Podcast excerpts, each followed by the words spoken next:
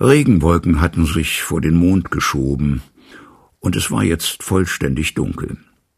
Der Sturm, der nur stoßweise in den Hof wehte, welcher wie ein tiefer Brunnen inmitten der Gebäude lag, ließ das Licht ihrer Kerze hin und her flattern, bis sie in den Windschutz des Hörsaals kamen, wo sie sich schweigend hinsetzten und warteten. Ringsum brummte der Lärm Londons, zu einem feierlichen Klang abgedämpft, aber ganz nahe bei ihnen wurde die Stille nur durch das Geräusch von Schritten unterbrochen, die im Studierzimmer unaufhörlich auf und ab gingen. So wandert es den ganzen Tag, Sir, flüsterte Poole. Ja, und auch den größeren Teil der Nacht. Nur wenn eine neue Probe vom Apotheker kommt, gibt es eine kleine Unterbrechung. Oh, das ist ein böses Gewissen, das solch ein Feind der Ruhe ist. Oh, Sir, in jedem dieser Schritte ist reichlich vergossenes Blut. Aber horchen Sie, kommen Sie doch etwas näher, horchen Sie mit Ihrem ganzen Herzen, Mr. Utterson, und sagen Sie mir, ist das der Schritt des Doktors? Die Schritte waren leicht und unregelmäßig. Es war ein gewisser Schwung in ihnen, obgleich sie langsam waren. Der Schritt unterschied sich in der Tat von dem schweren Auftreten Henry Jekylls. Utterson seufzte und fragte, haben Sie nie etwas anderes als diese Schritte gehört? Poole nickte und sagte, einmal, einmal habe ich es weinen gehört. Weinen? Wie das? rief der Anwalt, und ein kalter Schauder überkam ihn plötzlich. Weinen, wie ein Weib. Oder eine verlorene Seele, antwortete der Diener. Es schnitt mir selber so ins Herz, dass auch ich hätte weinen mögen. Aber die zehn Minuten waren jetzt fast um. Poole holte das Beil unter einem Haufen Packstroh hervor.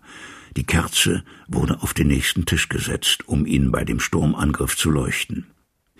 Dann gingen sie mit angehaltenem Atem bis an die Tür heran, hinter der jener unermüdliche Fuß immer noch auf und ab ging, auf und ab in der Ruhe der Nacht. Jekyll, rief Utterson mit lauter Stimme, ich wünsche dich zu sehen. Er schwieg einen Augenblick, aber es kam keine Antwort. Ich warne dich allen Ernstes. Wir haben begründete Zweifel und ich muss und werde dich sehen, wenn nicht mit deiner Zustimmung, dann mit Gewalt. Attersen, sagte die Stimme, um Himmels willen, hab Erbarmen. Das ist nicht Jekylls Stimme, das ist Hydes Stimme, schrie Utterson. Nieder mit der Tür, Pool! Pool schwang das Beil über seiner Schulter. Der Schlag erschütterte das Gebäude, und die rote Friestür krachte gegen Schloss und Angeln an. Ein fürchterliches Kreischen wie in reiner tierischer Angst erklang aus dem Studierzimmer. Wieder ging das Beil hoch, und wieder krachten die Bretter und wankten die Pfosten. Viermal fiel der Schlag, aber das Holz war zäh, und die Tür war ausgezeichnet gearbeitet. Und erst beim fünften Schlag brach das Schloss auf, und die Trümmer der Tür fielen ins Zimmer hinein auf den Teppich. Die Belagerer überfiel ein plötzliches Entsetzen in der Stille, die auf den von ihnen gemachten Lärm gefolgt war. Sie traten ein wenig zurück und spähten in das Zimmer hinein. Da lag es vor ihren Augen in dem ruhigen Lampenlicht. Ein gutes Feuer leuchtete und knisterte im Kamin. Der Teekessel summte seine feinen Melodien. Ein paar Schubladen waren herausgezogen, auf dem Schreibtisch lagen die Papiere in guter Ordnung, und näher am Feuer war alles sauber zum Teetrinken hergerichtet. Man hätte sagen mögen, das friedlichste Zimmer in ganz London in dieser Nacht. Mitten auf dem Teppich lag der Körper eines Mannes, dessen Glieder grausig verschlungen waren und noch zuckten. Die beiden Männer gingen auf den Fußspitzen heran, legten den Körper auf den Rücken und erblickten das Antlitz von Edward Hyde. Er trug Kleider, die ihm viel zu groß waren, Kleider für einen Mann von der Größe des Doktors. Die Muskeln seines Gesichtes zuckten, wie wenn er noch lebte. Aber das Leben war bereits ganz entschwunden, und an der zerbrochenen Fiole, die er in der Hand hielt, und an dem scharfen Geruch von bitteren Mandeln, der die Luft erfüllte, erkannte Utterson dass er den Leichnam eines Selbstmörders vor sich sah. Wir sind zu spät gekommen, sagte er ernst. Zu spät zur Rettung wie zur Bestrafung. Hyde ist vor seinen Richter gerufen worden, und uns bleibt nur noch übrig, die Leiche ihres Herrn zu finden. Der weitaus größte Teil des Gebäudes wurde von dem Hörsaal eingenommen, der sich fast über das ganze Erdgeschoss erstreckte und von oben her sein Licht empfing, und von dem Arbeitszimmer, das an dem einen Ende ein oberes Stockwerk bildete und auf den Hof hinausging.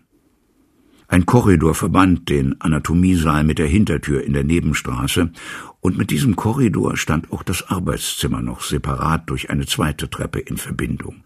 Ansonsten gab es nur noch ein paar dunkle Kammern und einen geräumigen Keller. Alle diese Räume wurden jetzt von ihnen genau durchsucht. Jede Kammer erforderte nur einen Blick, denn sie waren alle leer und waren alle seit langer Zeit nicht geöffnet worden, wie man an dem Staub merkte, der beim Öffnen der Türen herabfiel. Der Keller war allerdings mit allerlei Gerümpel angefüllt, das zum größten Teil noch von dem Chirurgen Jekylls Vorgänger herstammte. Aber in dem Augenblick, als sie die Türe öffneten, wurde ihnen die Zwecklosigkeit einer weiteren Nachforschung im Keller klar, denn es fiel ein großes Spinnengewebe herab, das seit Jahren schon diesen Eingang überspannt hatte. Nirgends war eine Spur von einem toten oder lebenden Jekyll. Poole stampfte auf die Fliesen des Korridors, lauschte auf den Klang und sagte, er muss hier vergraben sein. Oder er könnte auch geflohen sein, sagte Atterson und wandte sich nach der Hintertür, um auch diese zu untersuchen. Sie war verschlossen, und dicht neben ihr auf den Fliesen fanden sie den Schlüssel, der bereits verrostet war. Der sieht nicht danach aus, als sei er benutzt worden. Benutzt? wiederholte Poole. Sehen Sie nicht, Mr. Utterson, dass er zerbrochen ist, als ob jemand darauf herumgetrampelt hätte. Tatsächlich, bestätigte Utterson, und die Bruchstellen sind auch schon verrostet. Die beiden Männer sahen einander entsetzt an. Das geht über meine Begriffe, Poole, sagte der Anwalt. Lassen Sie uns zurück ins Arbeitszimmer gehen. Schweigend stiegen sie die Treppe hinauf und machten sich daran, mit einem gelegentlichen schaudernden Seitenblick auf den Leichnam die Gegenstände in dem Zimmer gründlicher zu untersuchen. Auf dem einen Tisch befanden sich Spuren chemischer Arbeiten. Verschiedene abgemessene Häufchen eines weißen Salzes waren auf kleine Glasschalen gelegt, wie für ein Experiment, in welchem der unglückliche Mensch unterbrochen worden wäre. Es ist dieselbe Substanz, die ich ihm immer brachte, sagte Poole. Und er hatte noch nicht zu Ende gesprochen, als der Wasserkessel zischend überkochte. Das veranlasste sie, sich dem Kamin zuzuwenden, an den der Lehnstuhl bequem herangerückt war. Das Teegeschirr stand fertig neben der Armlehne. Der Zucker war sogar schon in die Tasse getan. Auf einem kleinen Gestell lagen mehrere Bücher. Ein anderes Buch lag aufgeschlagen neben dem Teegeschirr. Und Utterson fand zu seinem Erstaunen, dass es ein religiöses Werk war, von dem Jekyll verschiedentlich mit großer Anerkennung gesprochen hatte. Und eben dieses Buch war in seiner eigenen Handschrift am Rand mit entsetzlichen Gotteslästerungen versehen. Ihre Durchsuchung des Zimmers führte sie hierauf zunächst an den Drehspiegel, in dessen Tiefen sie mit unwillkürlichem Schauder blickten. Aber er war so gedreht, dass er ihnen nichts zeigte als den rötlichen Feuerschein, der auf der Zimmerdecke spielte, das lodernde Kaminfeuer, das sich hundertmal auf den Glasscheiben der Schränke ringsum wiederholte, und ihre eigenen bleichen, angstvollen Gesichter, die sich über ihn beugten. Dieser Spiegel hat manch seltsame Dinge gesehen, Sir, flüsterte Poole. Und gewiss ist nichts seltsamer als dieser Spiegel selbst, sagte der Anwalt in demselben Flüsterton. Wozu brauchte Jekyll bei diesem Wort fuhr er unwillkürlich zusammen, aber er überwand seine Schwäche und beendigte den Satz Wozu konnte Jekyll ihn gebraucht haben? Das ist die Frage, sagte Poole. Als nächstes wandten sie sich dem Arbeitstisch zu. Auf der Schreibmappe, die zwischen den sorgfältig geordneten Papieren lag, sahen sie oben auf einen großen Briefumschlag liegen, der in der Handschrift des Doktors Attersens Name trug. Der Anwalt erbrach das Siegel, und mehrere Einlagen fielen auf den Fußboden. Die erste war ein Testament, im selben exzentrischen Wortlaut abgefasst wie jenes, das er vor sechs Monaten zurückgegeben hatte. Dieser letzte Wille sollte als Testament im Falle des Todes und im Falle des Verschwindens als Schenkungsurkunde gelten aber anstelle des Namens Edward Hyde las der Anwalt zu seinem unbeschreiblichen Erstaunen seinen eigenen Namen, Gabriel John Utterson. Er blickte auf Poole und dann wieder auf das Papier und zuletzt auf den toten Verbrecher, der ausgestreckt auf dem Teppich lag. Mir dreht sich der Kopf, sagte er. Die ganzen Tage über ist er im Besitz dieses Testaments gewesen. Er hatte keinen Grund, mich zu lieben. Er muss innerlich gewütet haben, sich selber als Erben verdrängt zu sehen. Und trotzdem hat er das Dokument nicht vernichtet. Er nahm das nächste Papier auf. Es war ein kurzer Brief in der Handschrift des Doktors am oberen Rand mit dem Datum versehen. O Pol, rief der Anwalt. Heute war er noch am Leben und hier in diesem Zimmer. Er kann in einem so kurzen Zeitraum nicht beiseite geschafft worden sein. Er muss noch am Leben, muss geflohen sein. Nur weshalb geflohen und wie? Und können wir es in diesem Fall wagen, einen Selbstmord anzuzeigen? Oh, wir müssen vorsichtig sein. Ich sehe es kommen, dass wir Ihren Herrn vielleicht in eine schreckliche Katastrophe hineinziehen. Warum lesen Sie nicht den Brief, Mr. Utterson? fragte Poole. Weil ich Angst habe, antwortete der Anwalt feierlich. Gebe Gott, dass ich keinen Anlass dazu habe. Und er hielt das Blatt dicht an seine Augen und las Folgendes. Mein lieber Utterson, wenn dies in deine Hände gerät, werde ich verschwunden sein. Unter welchen Umständen, das vorauszusehen, ist mein Scharfsinn nicht imstande. Aber mein Instinkt und alle Umstände meiner unbeschreiblichen Lage sagen mir, dass das Ende gewiss ist und bald eintreten muss. So lies denn zuerst den Bericht den Lenjen, wie er mir mitteilte, deinen Händen anzuvertrauen gedachte. Und wenn du dann noch mehr hören magst, lies auch die Beichte deines unwürdigen und unglücklichen Freundes. Henry Jekyll. Es gab doch noch eine dritte Einlage, nicht wahr? fragte Utterson. Bitte, Sir. Und Poole reichte ihm ein ziemlich dickes Paket, das an verschiedenen Stellen versiegelt war. Der Anwalt steckte es in seine Tasche. Ich würde von diesem Papier nichts erwähnen. Wenn Ihr Herr entflohen ist oder tot, wollen wir doch wenigstens seinen guten Namen retten. Es ist jetzt zehn Uhr. Ich muss nach Hause gehen und diese Schriftstücke in Ruhe lesen. Aber ich werde vor Mitternacht wieder hier sein, und dann verständigen wir die Polizei. Sie gingen hinaus und verschlossen die Tür des Hörsaals hinter sich. Die Dienerschaft ließ man sich am Kamin in der Halle versammeln.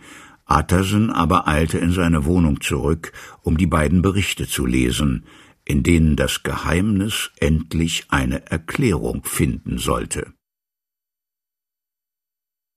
Dr. Leniens Aufzeichnungen Am 9. Januar, heute vor 14 Tagen, erhielt ich mit der Abendpost einen eingeschriebenen Brief, adressiert von der Hand meines Kollegen und alten Schulkameraden Henry Jekyll.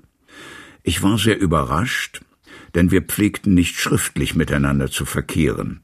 Ich hatte ihn erst am Abend vorher gesehen und mit ihm zusammen gespeist, und ich konnte mir nicht denken, dass etwas in unserem Verkehr die Förmlichkeit eines eingeschriebenen Briefes notwendig machen könnte.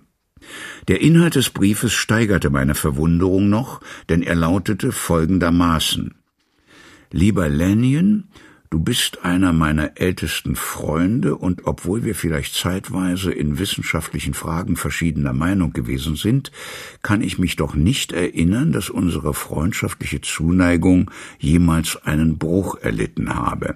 Wenigstens ist das auf meiner Seite nicht der Fall gewesen. Niemals hat es einen Tag gegeben, an dem ich nicht, wenn du zu mir gesagt hättest, Jekyll, mein Leben, meine Ehre, meine Vernunft hängen von dir ab, ohne Bedenken sofort mein Vermögen oder meine linke Hand geopfert haben würde, um dir zu helfen. Lenjen, mein Leben, meine Ehre, meine Vernunft stehen ganz und gar in deiner Hand. Wenn du mich heute Abend im Stich lässt, bin ich verloren. Du könntest nach dieser Vorrede annehmen, dass ich vielleicht etwas Unehrenhaftes von dir verlangen wollte. Urteile selber. Ich bitte dich für heute Abend alle anderen Verpflichtungen hintanzusetzen, ja selbst wenn du an das Krankenbett eines Kaisers gerufen würdest. Ich bitte dich, eine Droschke zu nehmen, wenn nicht etwa dein eigener Wagen gerade in dieser Minute vor deiner Tür steht, und mit diesem Briefe in der Hand auf dem nächsten Wege nach meinem Hause zu fahren. Mein Haushofmeister Poole hat seine Befehle. Du wirst ihn mit einem Schlosser auf deine Ankunft wartend finden. Hierauf ist die Tür meines Arbeitszimmers zu erbrechen, dann musst du allein hineingehen, den mit dem Buchstaben E bezeichneten Glasschrank zur linken Hand öffnen. Sollte er verschlossen sein, das Schloss erbrechen und mit dem gesamten Inhalt, so wie er ist, die vierte Schublade von oben herausziehen oder, was dasselbe ist, die dritte von unten. In meiner ungeheuren Aufregung habe ich eine Todesangst, dich fehlzuleiten. Aber selbst wenn ich mich irren sollte, kannst du die richtige Schublade an ihrem Inhalt erkennen. Dieser besteht aus mehreren Pulvern, einer Fiole und einem Notizbuch. Diese Schublade bitte ich dich, mit dir nach deiner Wohnung am Cavendish Square zu nehmen, und zwar genau so, wie du sie vorfindest. Dies ist der erste Teil des Dienstes, den ich von dir erbitte. Jetzt zum zweiten. Wenn du sofort nach Empfang dieses Briefes dich aufmachst, solltest du lange vor Mitternacht wieder zu Hause sein. Aber ich will die Frist bis dahin ausdehnen, nicht nur in der Befürchtung, dass eines von jenen Hindernissen eintritt, die sich weder vermeiden noch vorhersehen lassen, sondern auch weil sich für das, was dann noch zu tun bleiben wird, eine Stunde, zu der deine Diener im Bett liegen, besser geeignet ist. Ich bitte dich also, Punkt zwölf Uhr nachts allein in deinem Konsultationszimmer zu sein, eigenhändig einen Mann, der sich in meinem Namen vorstellen wird, in dein Haus einzulassen und ihm die Schublade zu übergeben, die du aus meinem Arbeitszimmer mitgebracht haben wirst. Damit wirst du deine Aufgabe erfüllt und dir meine vollständige Dankbarkeit erworben haben. Solltest du auf eine Erklärung bestehen, wirst du fünf Minuten später begriffen haben, dass diese Vorkehrungen von höchster Wichtigkeit sind und dass du mit der Unterlassung auch nur einer einzigen von ihnen, so fantastisch sie dir auch vorkommen mag, dein Gewissen entweder mit meinem Tod oder mit dem Schiffbruch meines Verstandes belasten könntest. Obgleich ich die Zuversicht hege, dass du diese Anrufung deiner Freundschaft nicht als etwas Gleichgültiges behandeln willst, stockt mir der Herzschlag und zittert mir die Hand bei dem bloßen Gedanken an eine solche Möglichkeit. Stelle dir vor, dass ich in dieser Stunde an einem unheimlichen Ort unter einer schwarzen Verzweiflung leide, die keine Fantasie übertreiben kann, und dass ich trotzdem gewiss weiß, dass meine Not vorüber sein wird wie eine Geschichte, wenn sie erzählt ist, sobald du nur meine Bitte pünktlich erfüllen willst. Hilf mir, mein lieber Lenien, und rette deinen Freund H. J. Nachschrift Ich hatte diesen Brief bereits versiegelt, als ein erneuter Schrecken meine Seele ergriff, es ist möglich, dass der Postdienst versagt und dass dieser Brief erst morgen früh in deine Hände kommt. In diesem Fall, lieber Lenien, erfülle meine Bitte im Laufe des Tages zu einer Stunde, die dir am besten passt, und erwarte meinen Boten ebenfalls um Mitternacht. Vielleicht ist es dann schon zu spät, und wenn diese zweite Nacht ohne die Ankunft des Boten vorübergeht, wirst du wissen, dass du von Henry Jekyll das letzte gesehen hast. Als ich diesen Brief gelesen hatte, war ich überzeugt, dass mein Kollege wahnsinnig sei. Aber solange mir dies nicht mit Ausschluss jeder Möglichkeit eines Zweifels bewiesen war, fühlte ich mich verpflichtet, sein Begehren zu erfüllen. Je weniger ich von diesem Unsinn verstand, desto weniger befand ich mich auch in der Lage, dessen Bedeutung zu beurteilen, und ein in dieser Weise abgefasster Appell konnte von mir nicht einfach beiseite gelegt werden, ohne mich einer schweren Verantwortung auszusetzen. Ich stand daher von meinem Abendessen auf, setzte mich in einen Einspänner und fuhr stracks nach Jekylls Haus. Der Diener wartete bereits auf meine Ankunft. Er hatte mit der gleichen Abendpostbestellung wie ich einen eingeschriebenen Brief mit den entsprechenden Vorschriften erhalten und sofort nach einem Schlosser und nach einem Tischler geschickt. Die Handwerker kamen, während wir noch miteinander sprachen, und wir gingen alle zusammen in den Seziersaal des alten Dr. Denman, durch welchen man, wie dir zweifelsohne bekannt ist, am bequemsten in Jekylls Arbeitszimmer gelangt. Die Tür war sehr stark, das Schloss ausgezeichnet. Der Tischler erklärte, er würde große Mühe haben und viel Schaden anrichten müssen, wenn die Tür mit Gewalt erbrochen werden müsste, und der Schlosser war der Verzweiflung nahe. Letzterer aber war ein geschickter Bursche, und nach zwei Stunden Arbeit stand die Tür offen. Der Glasschrank mit dem Buchstaben E wurde aufgeschlossen, ich zog die Schublade heraus, ließ mit Stroh sie ausfüllen und in ein Leintuch einwickeln und fuhr damit nach Cavendish Square zurück. Hier machte ich mich daran, den Inhalt der Schublade zu untersuchen. Die Pulver waren sauber genug verpackt, aber doch nicht so exakt, wie ein Apotheker von Beruf es macht. Sie waren also offenbar von Jekyll selber angefertigt. Und als ich eins von den Päckchen öffnete, fand ich ein Pulver, das mir ein einfaches kristallisches Salz von weißer Farbe zu sein schien. Die Fiole, auf die ich sodann meine Aufmerksamkeit richtete, mag etwa halb voll von einer blutroten Flüssigkeit gewesen sein, die sehr scharf und stechend roch und mir Phosphor und irgendeinen flüchtigen Äther zu enthalten schien. Von den übrigen Bestandteilen hatte ich keine Idee. Das Buch war ein gewöhnliches Schulheft und enthielt wenig mehr als eine Reihe von Datumeintragungen. Diese erstreckten sich über einen Zeitraum von sieben Jahren. Aber ich bemerkte, dass die Eintragungen vor etwa einem Jahr ganz plötzlich aufgehört hatten. Hier und da war einem Datum eine kurze Bemerkung beigefügt, gewöhnlich nicht mehr als ein einziges Wort, doppelt. Dies kam vielleicht sechsmal unter mehreren hundert Eintragungen vor. Einmal, und zwar ziemlich zu Anfang der Liste und mit mehreren Ausrufungszeichen versehen, hieß es vollkommen missglückt. So sehr dies alles auch meine Neugier anstachelte, sagte es mir doch wenig Bestimmtes. Hier war eine Fiole mit irgendeiner Flüssigkeit, ein Papier mit irgendeinem Salz und die Aufzählung einer Reihe von Experimenten, die, wie nur zu viele von Jekylls Forschungen, nicht zu einem brauchbaren Resultat geführt hatten.